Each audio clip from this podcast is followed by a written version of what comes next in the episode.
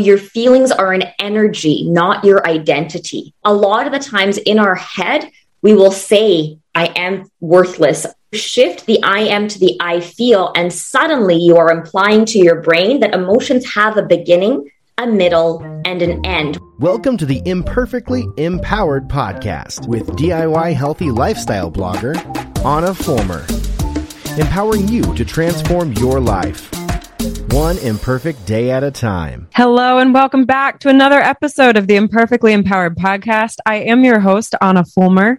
Today, it is my honor to introduce you to Dr. Shahana Alibhai. Dr. Shahana is a family physician with a specialty in mental and emotional health. She is passionate about shaping policy around youth mental health and is best known for her expertise on building emotional literacy to improve mental health. Here to teach us how to train our brain to thrive, welcome Dr. Shahana Alibhai. Hello, how's it going? Good, how are you? Good, nice to finally meet you. Yes, nice to meet you as well. Right, yeah, yeah. What time is it over there for you guys? Um, it is 10 15 for us. Got it. Okay. Okay. Yeah. Well, thanks for making this work. Uh, yes, I appreciate absolutely. the change in time. Yeah, right. Exactly. Exactly. So, yeah, no, I'm excited. it worked out really well. Well, welcome to the podcast. It's Thank so fun you. to have you here. I'm excited to be here. Definitely. Yeah. No, and thanks for changing the time. And it's a little bit of a blur. We've got kids screaming in the background, but we'll make it work. So, uh, you and me both. No worries. oh, you and right? me both. oh, how old are your kids? Mine are nine. Um, let me think. Nine, seven, and four, almost five. Oh, there you go. Yeah, and then we're adopting our fourth, so we don't have him yet. But Oh my goodness! Yeah. Oh, congratulations! Where are you guys Thank you. from? the Pacific island of Samoa.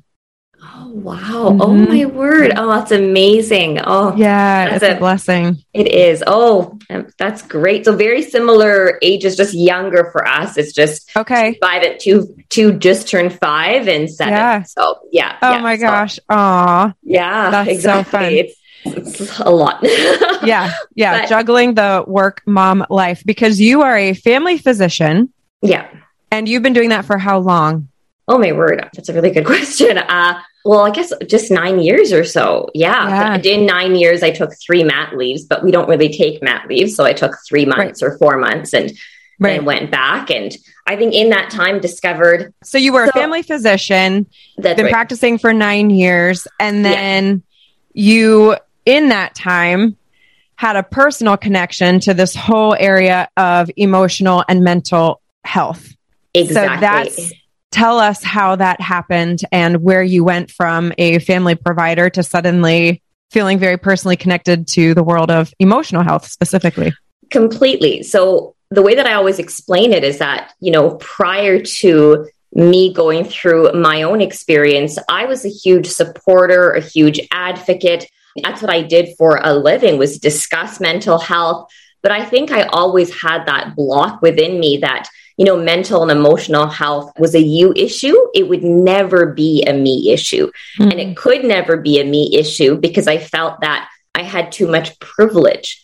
And that's, that's the ego talking, but that's the truth. And we need to start talking like that because there's a huge subset of our society who feel the exact same way, but aren't admitting it. Mm-hmm. Feel And you're saying be- privilege as in education. either like economical resources or educational or financial. Definitely. Is that what you're saying by privilege? you know definitely. And for me it was i think educational. It was this mm. idea that you know i've i've educated myself for 10 12 years.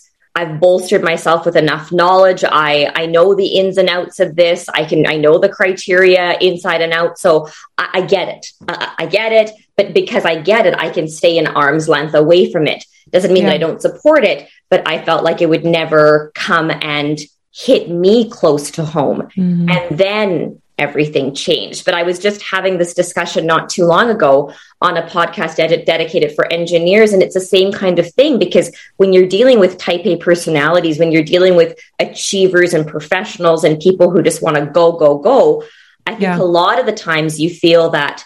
Oh, you know, I'll empathize with the neighbor with depression or my sister with depression or anxiety. But know what? For me, I'm that I'm untouchable. I'm untouchable. And that's why I say none of us are. Mm-hmm. Mental health is meant for all health. I would never have a patient come up to me and say, you know, Dr. Alibhai, I'm too good for exercise. I just, my body just looks amazing. I just don't need to exercise. Right. No one would ever tell me that or that I could eat junk food and I feel fantastic. Everyone says they need to work more on eating better and moving more.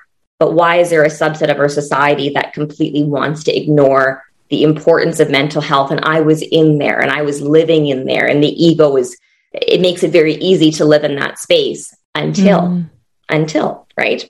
until you hit your own version of rock bottom. And that's exactly what happened to me. And I always say the postpartum period is a fertile period. Everything that you've per- buried way, way, way down deep will find its roots again and grow. And that's exactly what happened to me. Right.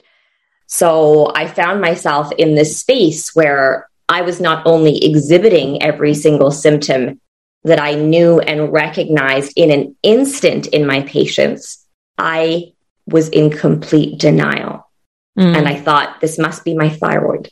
This must mm-hmm. be a lack of vitamin. You're clinically D. going through all of the different, okay, this could cause these symptoms. Exactly. Really, really quick, back up for a second. So tell us for people who may not be aware. So, for example, postpartum depression, I did not struggle with it. I had a girlfriend who never struggled clinically with depression until the postpartum phase. And she actually struggled with it in her first trimester as well. For whatever reason, the hormones made her really struggle with depression in the early stages of her pregnancy. And then it would improve. And then postpartum, same thing. The hormone, the hormone thing is real. But so just for people who aren't familiar with it, tell us what kind of symptoms are we even talking about with postpartum depression, anxiety, etc. And you bring up a really good point because now we're starting to call it not postpartum, but perinatal, which means that mm. it doesn't mm. have to happen after the baby. Just after, right. Exactly. It can happen, you know, during the pregnancy process. So that's number one. And number two, that this is not just exclusive to the carrier of the child. The partners can also be involved just as much. So those are the two kind of things I want to say right at the onset as well. But in terms of the symptoms, it's the same criteria as those of what we think about depression. And the two biggest things are low interest or pleasure in doing things that you usually like to do. So, this pervasive feeling of hopelessness.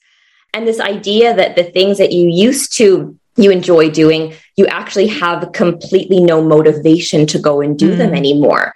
So then there's a whole laundry list of other symptoms as well, but it's a pervasively low mood, is what we see. Now, postpartum or perinatal depression, I think, has been, you know, people might recognize it or talk about. Now we're hearing more about the anxiety component. And this is something that seven, eight years ago, when my son was born, nobody ever was talking about postpartum anxiety.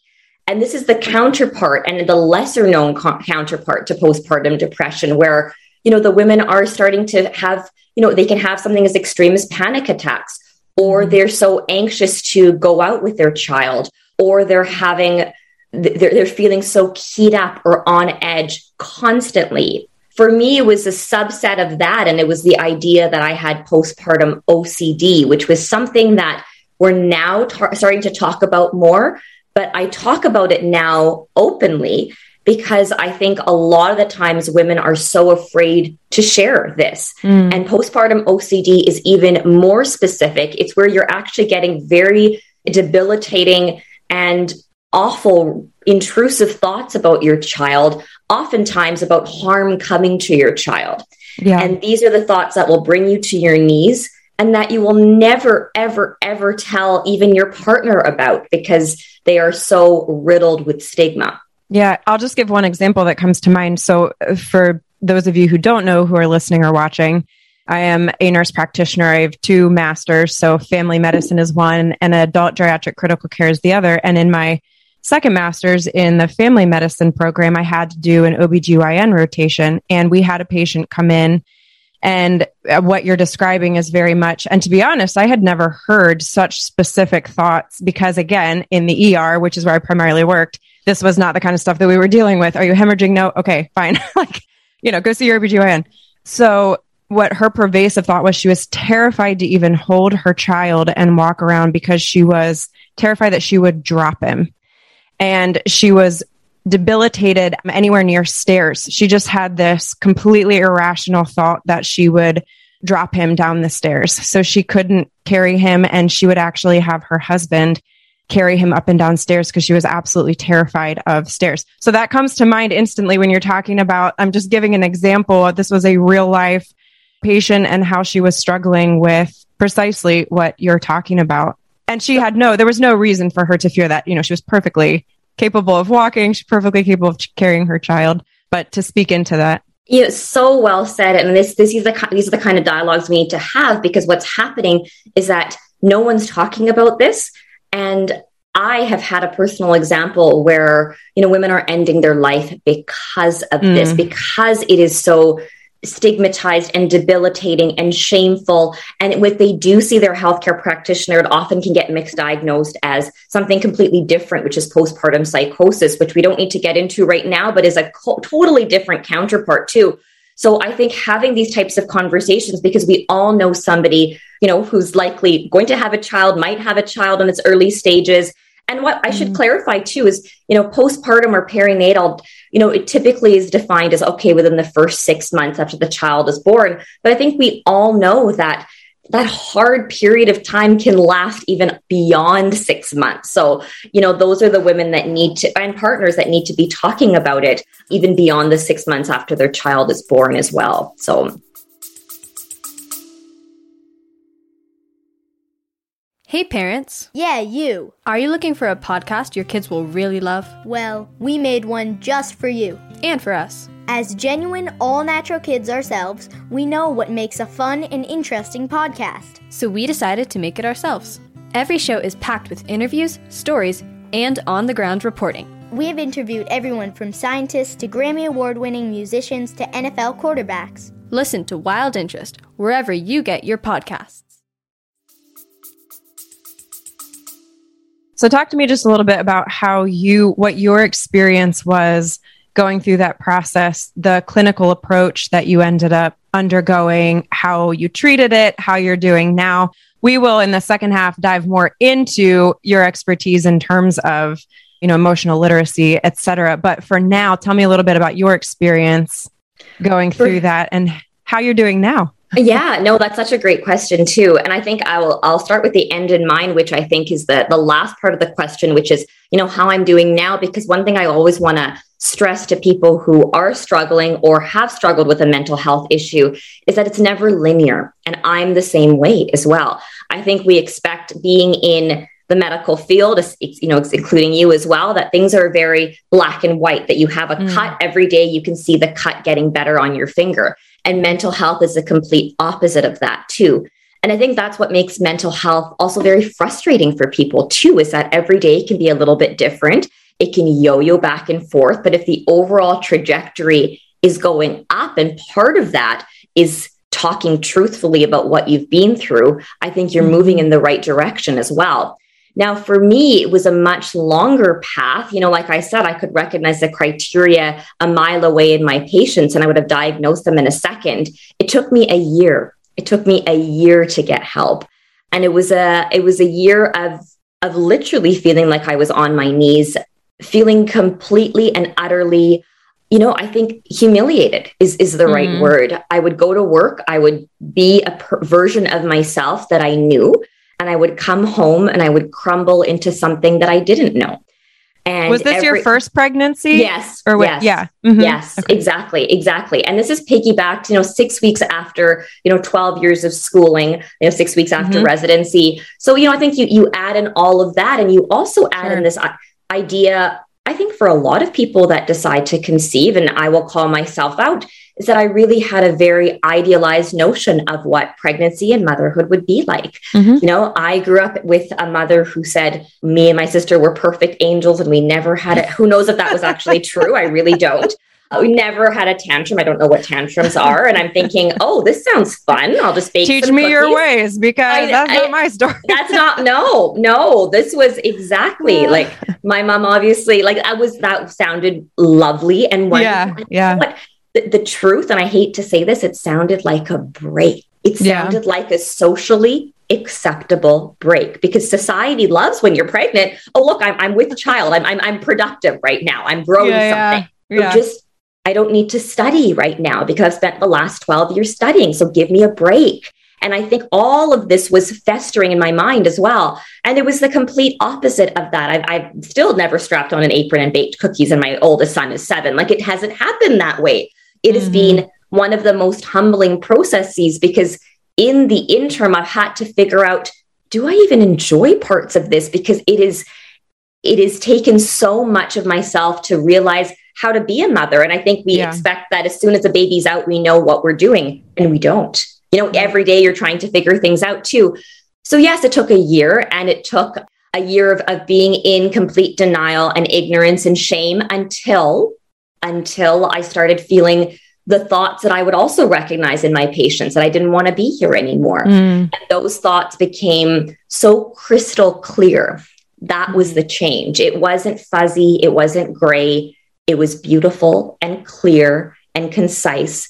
And it was comforting. Those thoughts became comforting. Mm-hmm. And that's when I know knew that okay, well, this is I'm this is not the right thing. This I, I need to I need to do something. Mm-hmm. Um, it's had, interesting that you yeah. say. I want to point out you know this mentality is is truly so foreign to many people who have really never struggled with myself being one of them never really struggled with this mentality that and again as an ER provider having seen this in patients clinically many times but I think you worded it so beautifully that the true rock bottom and the most dangerous place to be is when you said in your own mind the thought that people would be better off here without me, I would be better off not here, actually feels like a comforting thought, a breath of fresh air, that it would be so much easier and almost clear and beautiful in that darkness. And I think you worded that so well. And that is the mentality that is so hard to understand and where suicide is such a real danger when that mentality starts to adopt and manifest itself in that way. So I think you worded that oh, really, really well. And it's chilling in some ways because you can yes. now I can see it and I see it in my patients because yeah. you know once once you've walked that road and once you've really felt that feeling, right?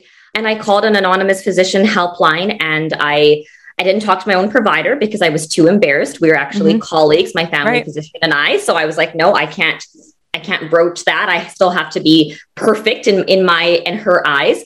And after the first call, I gave my whole story and I said, you know what? I feel so much better. This has been lovely. And they said, no, like, wait a second. You know that you're going to need to see a psychiatrist. You know, you're going to need to start medications. And I said, no, oh, no, no, no. This has been lovely. And I feel so much better. And it just shows you that the first call is the first step. Mm. You know, so hmm. many of us want to just leave with a prescription and say, Great, I'm great. It doesn't work that way. And that was the rude awakening for me that sitting in the reproductive psychiatry office with my young son, looking at my husband and going, How did I get here? Mm. Like, how, how did this all happen? And drawing the diagram for the psychiatrist and the psychiatrist looking at my husband going is she always like that? Is she always you know is this normal for her? And, and my husband wait going, psychosis? Like wait yeah, yeah like what's happening here right? And my husband's like, yeah, yeah, this is it's it's it's color coded. It's it's get it's get worse. It's color coded. So yeah, like, people. Yeah, yeah, exactly. well, we'll just bust out those. So uh. yeah, like it's almost like looking at yourself like a fly on the wall, going, I'm going yeah. through this. And the other piece too is I had to go through a couple of counselors to go to find the right fit. And that's the other thing. It's kind of like medication. It's not yeah. always the first one. So these are the kind of we never talk about this stuff. We always yeah. just say, we just we keep saying let's have conversations about mental health but then what you know right. we don't we talk about medications people get their backup and i was the same way i was taking an eighth of a regular starting dose because i thought oh I, i'm not going to be one of those people because i i'm too good for medication and i don't mm. need it and it turned out that for me in particular because this was postpartum ocd was my condition it it literally did save my life. That's not for everybody, but for a lot of people, yes, it can help. But we also can't make the mistake that medication alone is your right. silver bullet. It doesn't work right. that way, too. You need everything. I compare it to I would never throw my child into the pool without water wing, those little floaty devices. It's the same things. Medications keep you afloat so you can do the other things. Right. So you can exercise and sleep better and eat well and bolster yourself a little bit more. So that was, and like you said too, the, the journey doesn't end. It, it continues and it continues by by talking and sharing my story. When I gave my TEDx talk three years ago, I partially I told a partial truth, and the partial truth was, you know, was panic attacks. Panic attacks, let's be honest, are much more acceptable than OCD. I wasn't mm. prepared to share it. Anxiety and depression are much sexier terms to use. The minute I say bipolar, schizophrenia, suicide, OCD, nope, don't like it. Mm. Too much. I'll take a big step back. That's too much. So now I'm actually using the words that I have been so afraid to use for so much of my life, right? Mm. And then share with us a little bit. So you're, you know, I love to hear the transition in your own mind and experience. So tell us a little bit how making these transitions using the words for what they are, actually recognizing the stark reality, the messy reality that existed. And does it still exist for you? How do you manage it? How has your healing process and your growing progress been? Yeah, yeah. So the first thing, and this say, is five years later now. Is that about yeah? But we'll say six six years later. Yeah, yeah. yeah okay. I got help mm-hmm. when when my youngest was uh, was one. Yeah. So right. And then I had two more children after that, and um, I think that was the scariest thing for me. Is sure. and that's the other piece too. Is that you know it's almost like once burned. Do I do this again? Do I right. do I stop my family at once? Am I and and you know I think human humans are interesting creatures because I I went into my second pregnancy thinking I got this. I got mm-hmm. my scales. I, am okay. I, I don't need the medication anymore. Like, I got this. And then I remember looking at my second son, and he must have been a week or two old. And the thoughts started to come back. Mm. The anxiety started to flood me again. I found myself in tears all the time, more so than just the first two weeks or first six weeks are always hard, but the, it was the thoughts that were starting mm. to come mm. back again. And I looked at his little face and I thought, you deserve better and I deserve better not just you, but I also deserve a chance of mothering you without these thoughts. Yeah. And that's where the medication started to come in again. And it was a hard decision, of course, because you're breastfeeding and all the rest of it too. And that's a decision you make with your practitioner. Yeah. But these are the conversations you have to have and not thinking that one thing is evil, like medication is evil. I can't touch that or I can't do this. You know, you have to look at the whole picture too. And once again, with my third child, that was another conversation but the medication is something that I'm still on to this day. Mm. And I, for me, that is the right choice for me. Mm-hmm. Counseling is something that I do still regularly mm-hmm. on and off. I haven't been a little bit tardy with that, but you know, I know the importance of it. And mm-hmm. that's something that I want to get back into meditation, exercise, all of those types mm-hmm. of things too. And I have to be honest, is that the more that I can look at a postpartum woman and ask her, Are you having intrusive thoughts? Really be able to share my story in a meaningful way.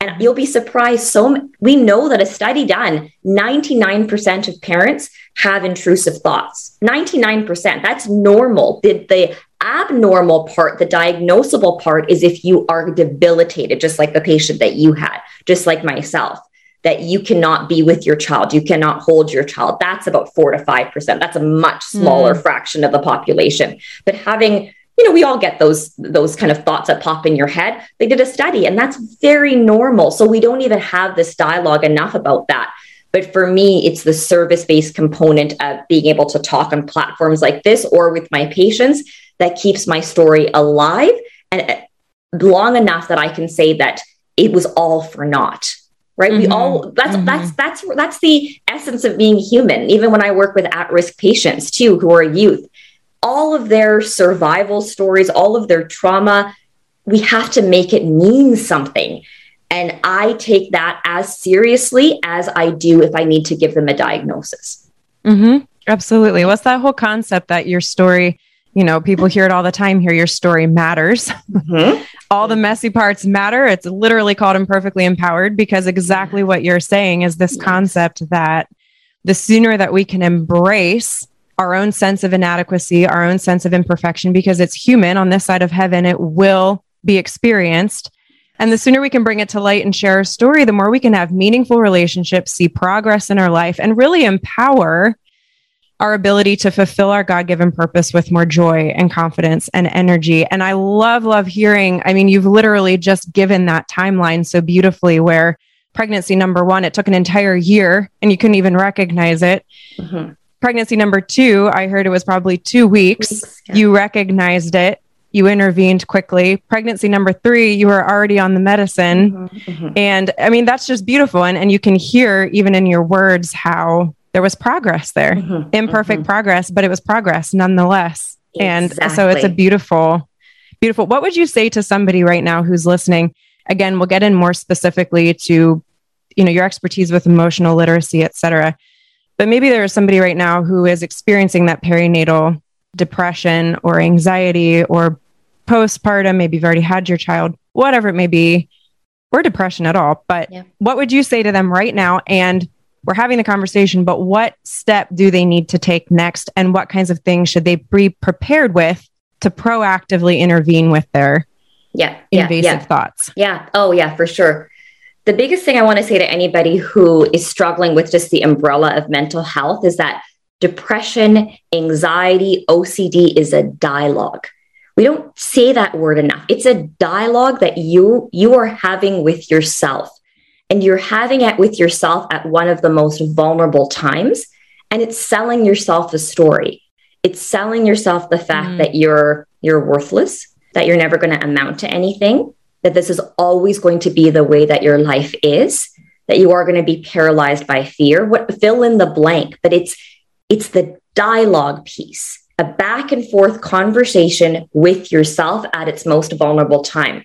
So how do you unroof yourself from that? How do you actually, t- you know, get help? And that's that's not the easy part, right? Because you are believing it. The longer that you've been in that trench, the more that you are not saying, I feel worthless. You're telling yourself, I am.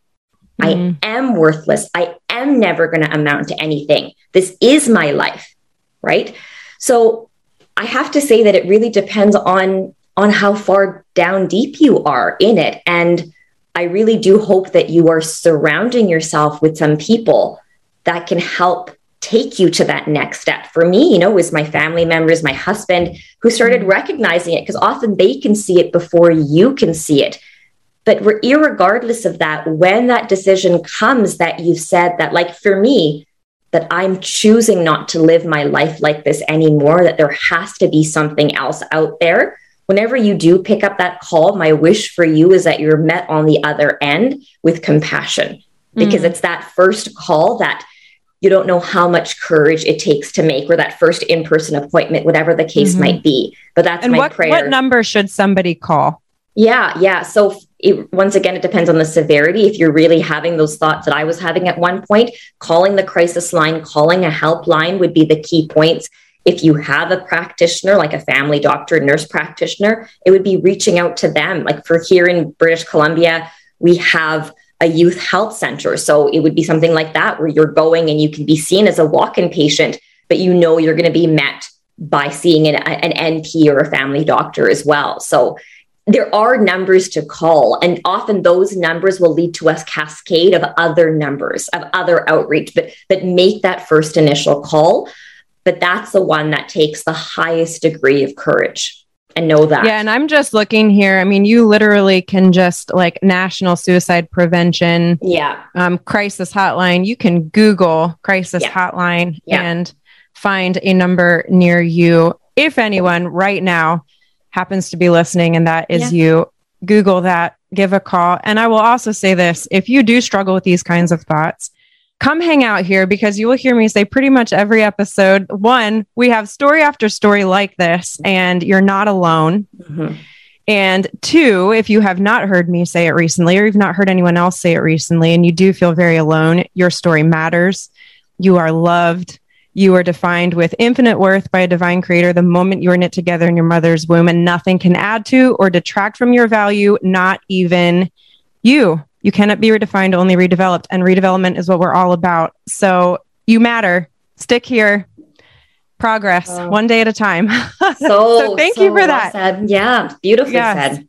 We are going to take a quick break, but when we come back, stay tuned for a speed round of this or that with Dr. Shahana, and we're going to hear her expert advice on how to build your emotional literacy to improve your mental health right when we come back. You have tried it all. Worried you will never lose the extra weight or reclaim the energy you once enjoyed?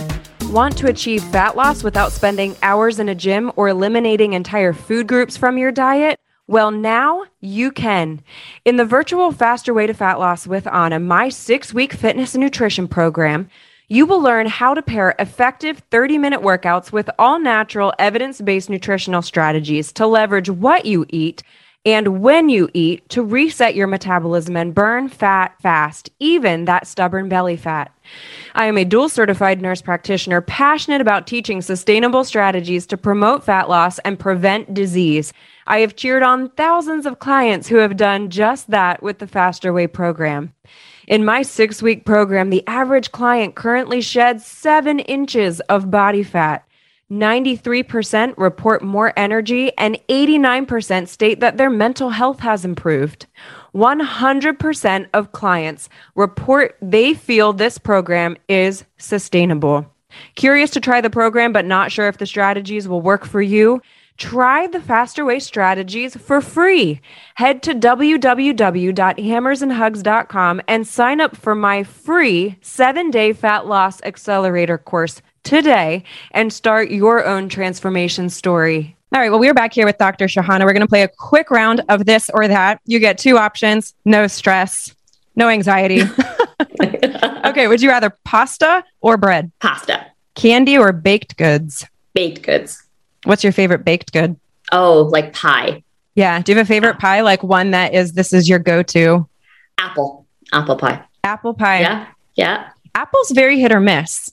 It is. It is. Yeah, I don't love apple pie. I don't know why. I think it's because the apples are too crispy. It's like a texture thing. Yeah, yeah. exactly. I, I yeah, unless totally. it's just smothered in butter and like a really delicious dough, then yeah, yeah, yeah, for sure. Then you're good. Yeah. All right. Would you rather wear a dress or a pantsuit? Dress. Would you rather be a ninja or a pirate? Ninja. Ninja. What would you do with your ninja skills?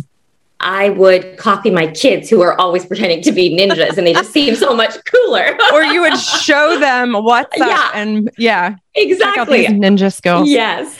I literally this year, so I've I've decided that I'm I made a bucket list last year and I decided I'm going to actually start checking off things on a bucket list. One of those things is learning jujitsu.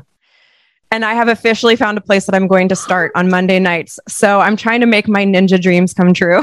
oh, you're you're the real thing now. Exactly. We'll have to check back and see these skills. Oh wow, I love it. I love it. All right. What's worse, laundry or dishes? Oh, dishes. Yeah. They really I don't like either of them. Can I just hire somebody? That's why I had children actually. Do laundry and dishes. Yes, yes. Okay, last question. Very controversial toilet paper, does it roll over or under? Oh my god, it rolls under. yeah, she so so she does under. So you're pulling it from under. First world problems. Yeah, totally first world problems. People get real passionate though. Like, oh yeah, like if I'm at somebody's house and I notice that their toilet paper is unrolling a certain way, I'm like a little OCD there. I'm like, ah, no, no. I like I want to switch it while I'm there. Anyway, totally first world problems. No, exactly. Yes. Now we're going to be on. But these are the important things. They are. Yeah, exactly. High alert. High alert. High alert. And it may just stimulate a little bit of OCD. Yeah, yeah. exactly. You never know. I'm really not helping anyone here with this conversation. I apologize. All good. well, speaking of emotions, I get very worked up about toilet paper apparently. so, we're talking about emotional literacy is something that's all over uh, just emotional um, the concept of understanding emotions speaking into your emotions how to communicate your emotions. And there are terms for all these things which many of us are probably not aware of not only the importance of it but what they even mean.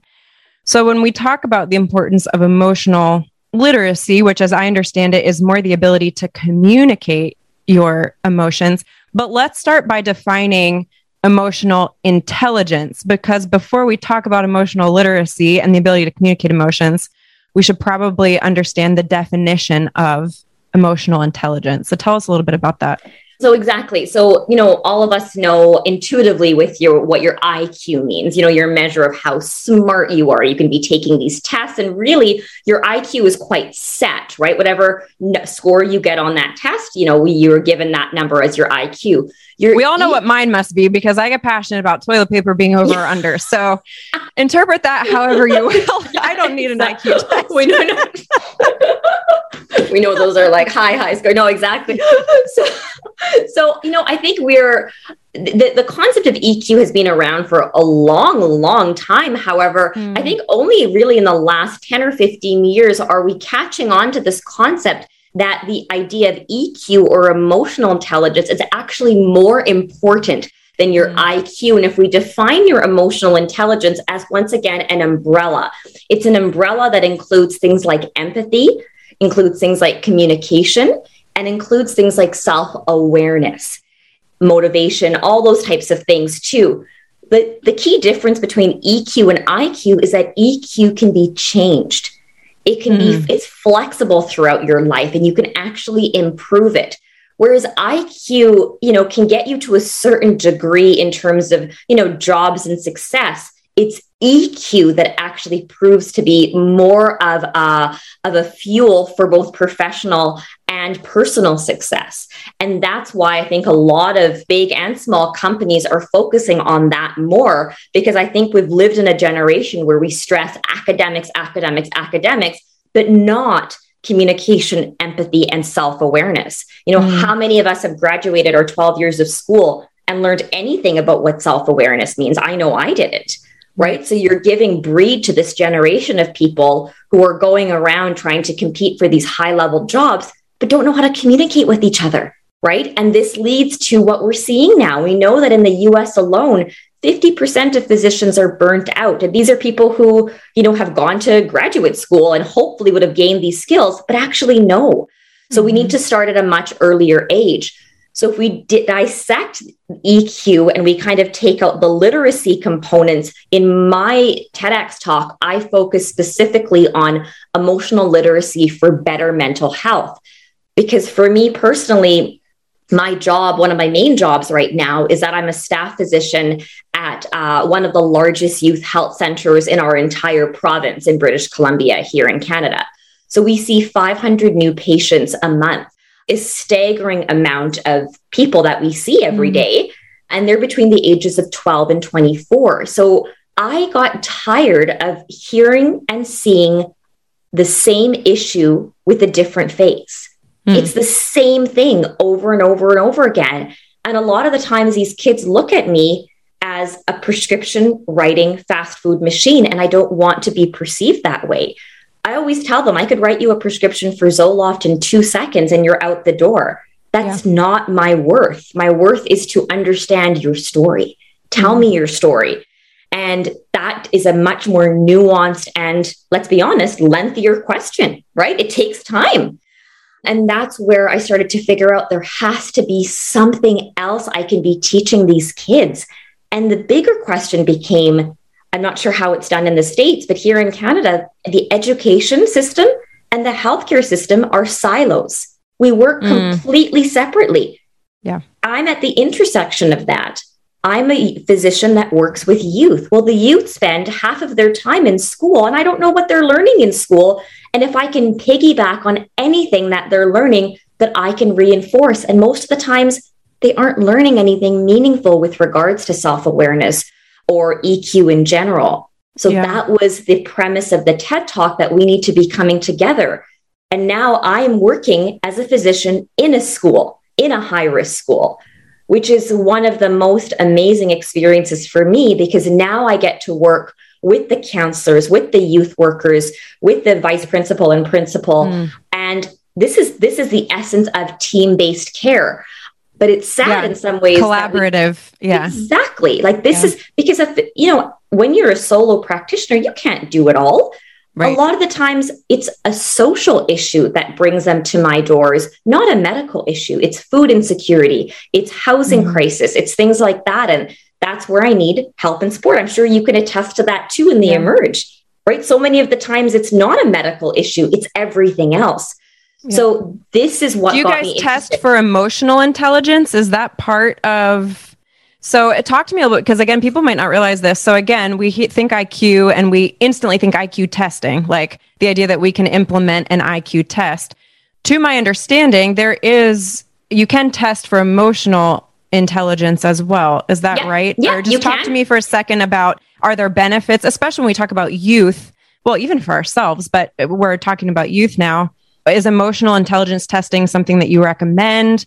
what how does one go about testing Absolutely. emotional intelligence?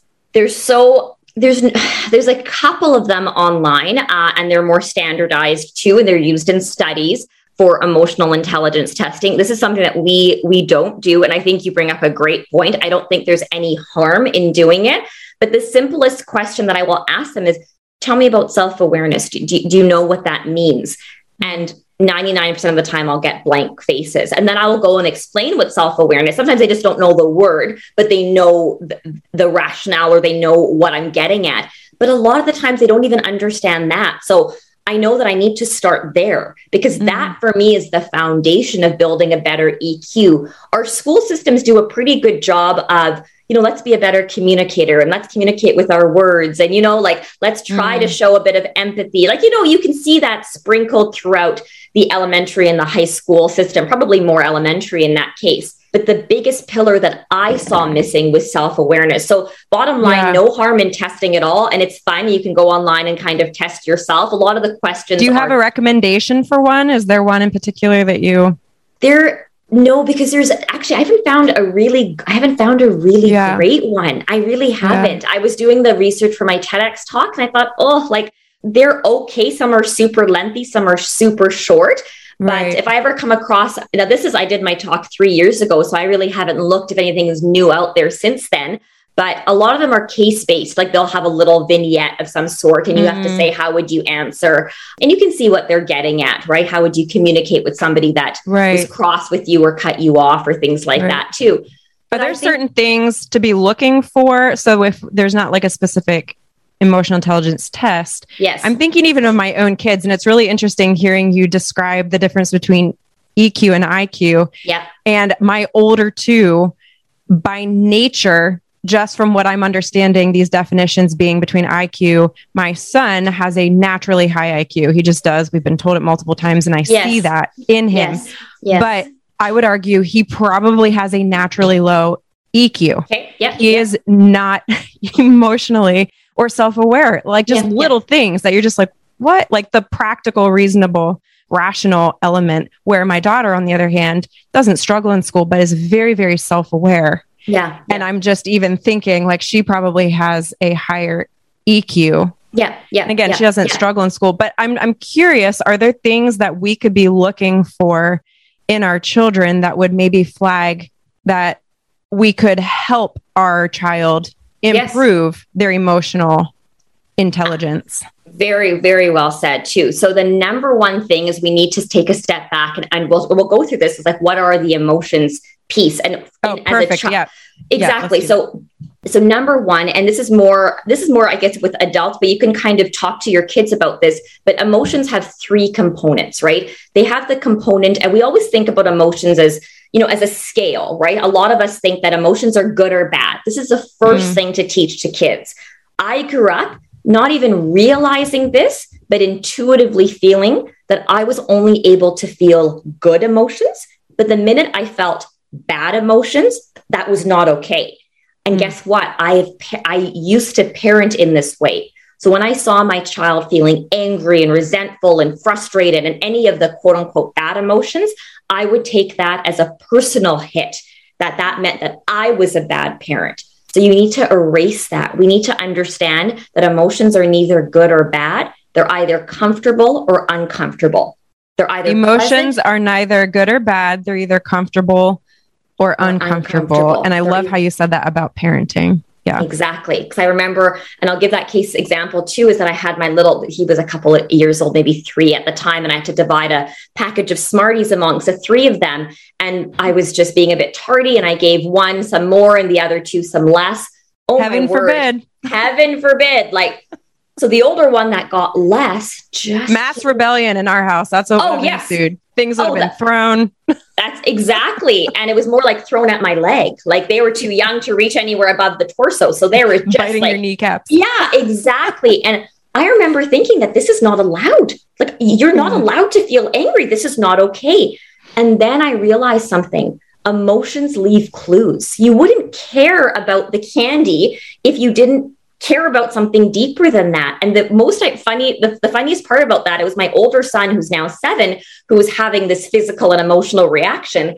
And I looked at him and I said, You value fairness, don't you? You need mm. things to be fair. Yeah. And this is the bane and the blessing in his life still to this day. He's very black and white and he needs things to be precise. And life isn't like that. But if I, that would have been a complete missed opportunity to say, stop punching me. You're not allowed to do that. I don't condone physical violence, but it was this idea that there was something deeper in there. So, first thing is emotions are neither good or bad, they're pleasant, unpleasant, comfortable, or not comfortable. The second thing is that this idea that emotions leave clues.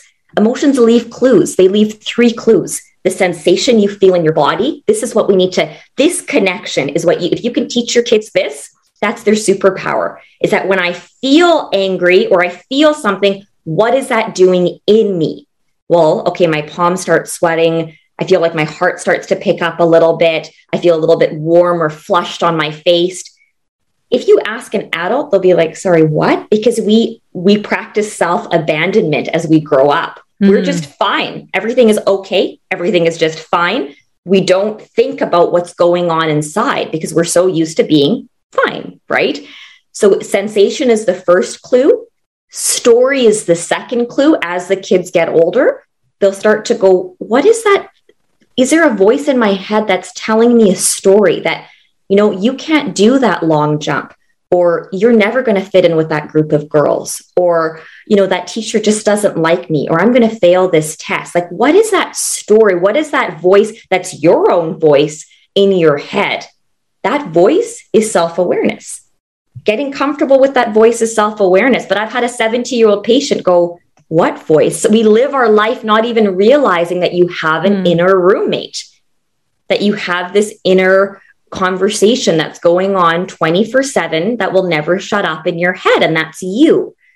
But creating space between that voice and you is the premise of self awareness. It's that simple, right? So, sensation, story, and signpost. Signpost is what does your child value?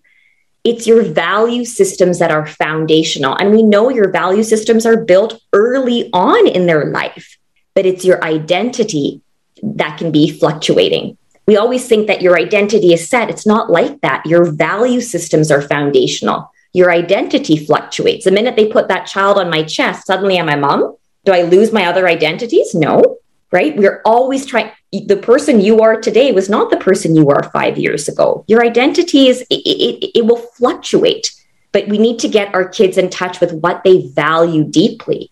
And that's so important. And that's what I try to do for my youth as well. I'll never forget, I had this youth that came into me who's tried, who, you know, was confidently saying he's tried every drug underneath the sun and still uses tons of substances and so much so that his friends will come to him before they mix drugs because he knows about all the adverse reactions. And he's like my friends you know trust me to before they mix their drugs. And i looked at him i said wow. I said your friends actually trust you with their life don't they? And he looked at me and he said oh yeah i never thought about it that way. I said your mm-hmm. friends really value you don't they? They value your intelligence. They value that the fact that you will lead, that you won't lead them astray. They trust you. They trust you. And he's like, I've never thought about it that way. So sometimes we have to turn what would seem like a negative, you know, a negative mm-hmm. thought or a negative story into something that's, you know, they would never really realize that people actually care about them because it's on the backs of their value system that makes their story worth living. Because so many of these kids don't. Mm. right but you i need to remind them why they are living and why what they value and that their story matters just very similar to to what you just told us too so those are the three things if you want to teach your kids something is what your emotions leave behind your sensation your story and the signpost as to what they value and understanding that you know i think we live in a society where we often think that we don't like negative emotions or we don't like uncomfortable emotions. Actually, we love them. We crave them. I always I negative emotions sell. It's literally a marketing technique. exactly, exactly. Yeah. You know, we always say like that's that we're that's the complete opposite. I play this little game of tr- three truths and a lie, and that's the lie. The lie is that we don't like negative. We love it. I call it your emotional bed. We all have your um, we all have one or two or three emotional beds that we love to lay in. For me, it's self pity. I love my emotional mm. bed of mm. self pity because I, my story that I sell myself and I tell myself every day is I'm the working mom that has to do everything and all the grocery shopping and all the laundry and the la la la la, like, you know, fill in the blanks. Right. And I will cozy myself up in that bed of self pity and lay there. So you also have to find is what is your emotional bed that traps you? Mm. Because that is a trap. It's an attractive trap, but it's a trap. And our kids are doing that too. Mm. It just changes over the years, right? Mm. I love that. So uh, take notes, everybody. Obviously, these things will be on the show notes too, but I love those. Those are three very practical ways to be able to start speaking into our children's understanding of their emotions. And I mean, I'm literally thinking through again, my son, especially, is who I'm thinking about here and how I can be helping him think through what he's feeling when he is so terrible at expressing. he just reacts he just reacts. He'll sit for hours and work on, you know, math and science projects and read, but when it comes to his emotions, he's just like, you know, off the shoulder. This is what this is what's happening. Exactly. So exactly. Tell us speaking of communicating emotions, talk to us a little bit then about this concept of emotional literacy and mental health. I mean, I think we can already start to see how these things are connecting. And I also love that you are separating them. This is something I meant to say earlier, but you know, people have heard me say before that I believe that that whole concept of redeveloping on this side of heaven to truly fulfill your purpose with more confidence, energy, and joy is all about understanding that living well is more than just eating more vegetables and exercising enough. It's not just our physical health. Mental health is a much bigger part of our conversation, but there's still a whole narrative that we leave out all of the time when we talk about living well. I believe there's five areas that we need to consider and where we are lacking. And that is emotional, mental, physical, social, and spiritual. They all contribute to living well. And you can be super fit and be an emotional wreck or have no good social health. You have no ability to actually communicate well with your spouse your children etc so i wanted to point out i love that you separate emotional and mental because i think they they're related very closely certainly but they are different. Exactly. So i love and i, I want to kind of tease that out a little bit as well as you talk about building emotional literacy to improve mental health because notice they're not one and the same no, no, but they're closely related. exactly, exactly. And I love what your five pillars as well. It it was reminds me of what I scratched on the back of a napkin during the postpartum period with my first because I started to realize very similar to what you're saying is this idea of how did I get here? How did I get to this mm. rock bottom place? when I spent so much time, I was still exercising and drinking fish oil by the gallon and, you know, right. all my vitamin D during right. the postpartum period. I, I was doing that. So, what how did the bottom fall out from beneath me? And it was because I didn't have a bottom in place. And that's where the optimal health pyramid that you'll see on my website, the foundation are two things connect deeply and think better. You know, you can have the, you can, you can train your brain and think better, but if you're surrounded by energy vampires, it doesn't matter, right? We are social creatures by norm. So you need to be surrounding yourselves with people that are going to uplift you not mm-hmm. de-roof you, right? The middle part of the pyramid is all of the stuff that I think our society wants us to focus on. Eat more, eat better, move more, and I call it rest smart as well. Yeah. And the top part is what you're alluding to the spirituality component as well, which I call impact and purpose. And I think we need to start living with purpose, not mm-hmm. for a purpose. Mm-hmm. Live with purpose. We keep thinking that purpose is some sort of treasure map. And once you find the treasure, I've found my purpose. It doesn't work that way. We've start we've stopped living with purpose at all. Like smiling at somebody at your checkout line or paying for somebody's coffee or just even having a real conversation. for me is living with purpose instead of chasing something. Our society mm-hmm. loves Love to chase. Stop chasing. It's right in front of you. Your purpose is mm-hmm. right there. It's living like a good human being. So I think all of those components you bring into wellness and living your best life, just like you've talked about as well. And when it comes to the emotional literacy component as well, I think so often we get bogged down with the mental health criteria. We know that one in five of us will have a diagnosable mental health condition. But I always say five out of five of us will have an emotion. Mm. So hmm. why not start there? When the key thing, child, adolescent, or adult. Wait, say that one more time. Say that. I love this. Oh, I was just one out of one yeah. out of five of us in the States and in North America, I should say, will have a diagnosable mental health condition but five out of five of us will have an emotion. So let's start there. Amen. That's where we Love need that. to start, right? Mm-hmm. So, like, we don't even talk about this. Brene Brown did a great study and she showed that we have three adjectives to name our emotions bad, sad, or glad.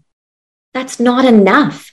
We need to increase. So, number one step for what I try to teach the youth is to increase your emotional vocabulary, increase your emotional bandwidth. This is where you can start with your son, your daughter, my kids as well.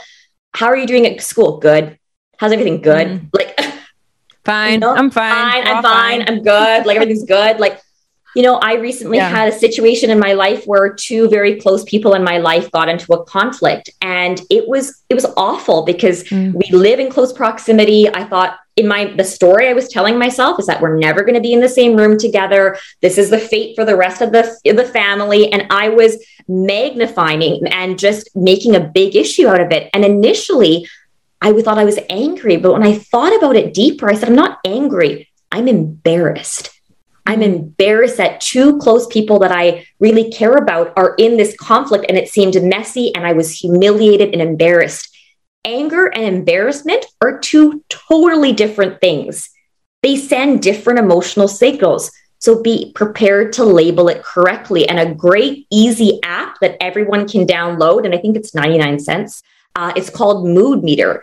I believe it was developed out of Yale. Yale University. And when you are going through your day, it will give you your emotional valence. Are you feeling pleasant or unpleasant? Is your energy high or low? And it will spit out tons of adjectives. For the longest time, I thought as a mom, I'm tired. I'm tired. I'm tired. Mm. I'm tired. I'm not tired. I'm depleted. Yeah. That's different. Depleted and overwhelmed are different. So use the right. Say that app again. Say the name of that oh, it's app called, again. It's called Mood Meter. Mood Meter.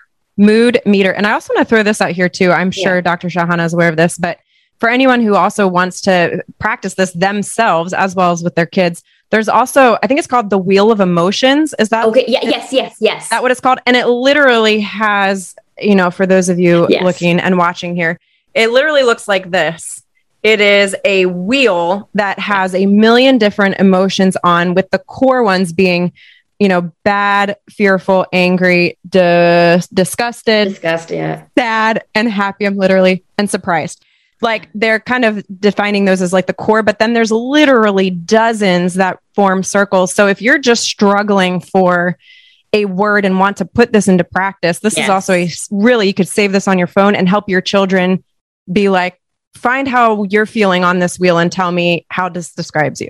exactly. And often children are better off describing their sibling or describing you than they mm. are describing them. So if they're struggling with doing themselves, it, we're much easier. That's I can great. you can you can tell like I could tell my my husband a mile away going, "Oh, I know exactly what you're feeling, but I don't know what I'm feeling." Right? We're really good at doing other people. So right, kids are the right. same way. So you can sometimes start there or also in books. If you're reading a story or a novel or whatever, uh, get them to describe it. So I think a lot of it comes down to the vocabulary. And I think mm. we're now seeing a push that we have to use it. It's, we call it name it to tame it, right?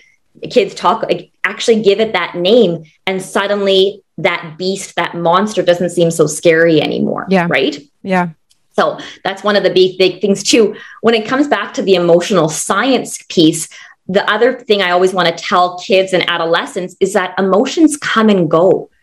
Emotions come and go. You know, your feelings are an energy, not your identity. Amen. You know, right? So a lot of the times in our head, we will say, I am fill in the blank. I am worthless or I am lonely or I instead of I feel. Yeah. So shift the I am to the I feel and suddenly you are implying to your brain that emotions have a beginning, a middle and an end. We often just go get stuck in the middle. That that's right. how we form our little rut and we fester there. We never complete the emotional cycle and the only way to complete it is to get in tune to the sensation, not the story. The mm. story makes the emotion fester. You're sitting in your bed, you're thinking all those types of things. That story will never shut up. You will be in that middle of the emotional cycle for decades. But if you just complete the sensation and let it kind of fade away, then you can move mm. on to the rest of your day, right? It's the story that will trap you.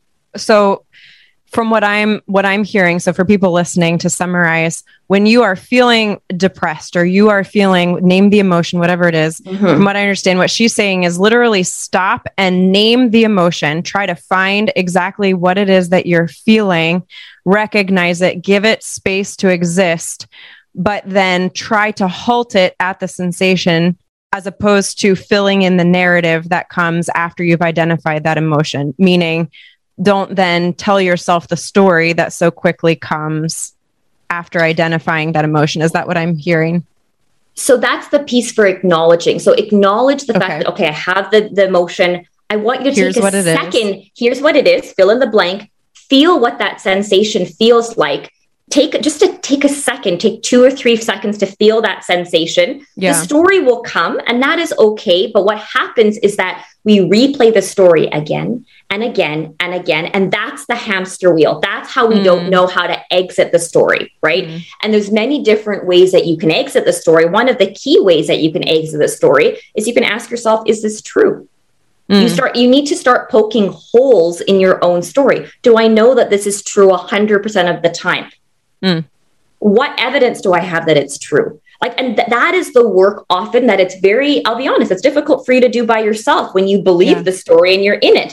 That's where a trusted therapist or counselor can come in and help you dissect your own story, right? Mm. And I, I call it poke holes in your story and say, as if you've got a big balloon and go, wait, is that true? Are you sure that's true? And challenge yourself. Mm. And then and the last thing is if you don't, you know, if you can't afford the counseling, look up cognitive behavioral therapies, you will see thinking traps. Thinking traps are the most common pitfalls that we all as humans fall into.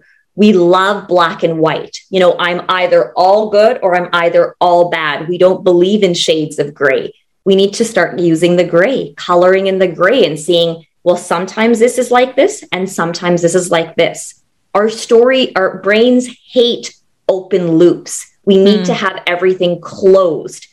We hate that. We need to finish the story. So, how do you finish the story in your head? Maybe part of the story is that you don't know how the ending is going to be, but we have to be okay or learn to be okay with discomfort. And this is another key principle in our society is that we wait. Say that again. We don't like to hear that, but say that again. You won't find this printed on a billboard, and yet it's revolutionary to change your life. Say it again. but yeah, basically, we need we need to have the story ended, but oftentimes we know that we're not going to have the story ended, and we hate discomfort. We are creatures that crave comfort, and part of that comfort is having everything packaged up in with nice little bows, and that includes the stories in our head. So, being able to get more comfortable with discomfort, even in your physical body, mm. is one of the key ways to cure yourself. I won't use, uh, I'm using a larger word, but to get more comfortable with your emotion and mental health, right? So, this is why it's so interesting. We see this rage of intermittent fasting and cold showers and saunas and heat, you know, playing with heat. All of that is good physically, but I argue it's just as good mentally because you're playing with the edges of discomfort, right? And so much of mental and physical health and starting to starting to push forward in those mm-hmm. departments mm-hmm. is getting comfortable with the unknown right mm-hmm. right mm-hmm. so that's a big part of it as well too so I think realizing all of those pieces are going to be allow you to once again going back to the optimal health pyramid is form a better foundation because this is that foundation of how do you think better and how you think better is how you train your brain Training your brain is a 24 7, minute to minute, hour to hour process, but the clock resets at midnight. So you get another 24 hours to practice. None mm. of this is ever going to be perfect, but it's about allowing yourself to feel the breath of emotions without judgment. It's allowing yourself to name the breath of emotions with accuracy or the best accuracy you have. And for allowing yourself to listen to your own story without question, but also to ask yourself, is it true? And is it true all the time? And the biggest question I can leave your audience with is out of all of that, ask yourself the question Does this serve me? Does it serve me? Does it sometimes it does serve me to feel self pity? Great, be mm. there. But for does it serve me and for how long? Does mm. it serve me and for how long? Say, I'm going to feel this way for two hours. Great. We live in a society where we just keep wanting to replace positive emotions. That doesn't work. Acknowledge it. Feel what mm. you're feeling and then ask yourself those two questions Does it serve me? And for how long? That's beautiful. Well, I'm mentally taking notes. I've learned so much. Where can listeners and viewers find you? Where can they learn more about what you do, support your work? and anything else that you want to leave us with. Oh, thanks so much. Yeah. Uh, my website, drshahana.com, and on Instagram at the Dr. Shahana. I'm also on LinkedIn at Dr. Shahana Alibhai too yeah, come, you know, send me a DM, come say hi. I'm still new to the world of social media. I'm getting there. you know how it is. It's all a, a oh, social curve. media. Yeah. Oh. Talk about emotions. Holy cow. And negative ones. exactly. Exactly. Putting yourself out yeah. there. But this, you know, if you haven't gotten the gist of, I do love talking about this stuff and I love mm. talking about it because it matters and it matters to me. Absolutely. It matters to my mm-hmm. patients and thanks to platforms like this, it matters to all the rest of you because so much of this, the premise of what you just said is so beautiful. The one thing you can own is your story. That gives you your mm-hmm. worth. Nobody can take that away from you as well.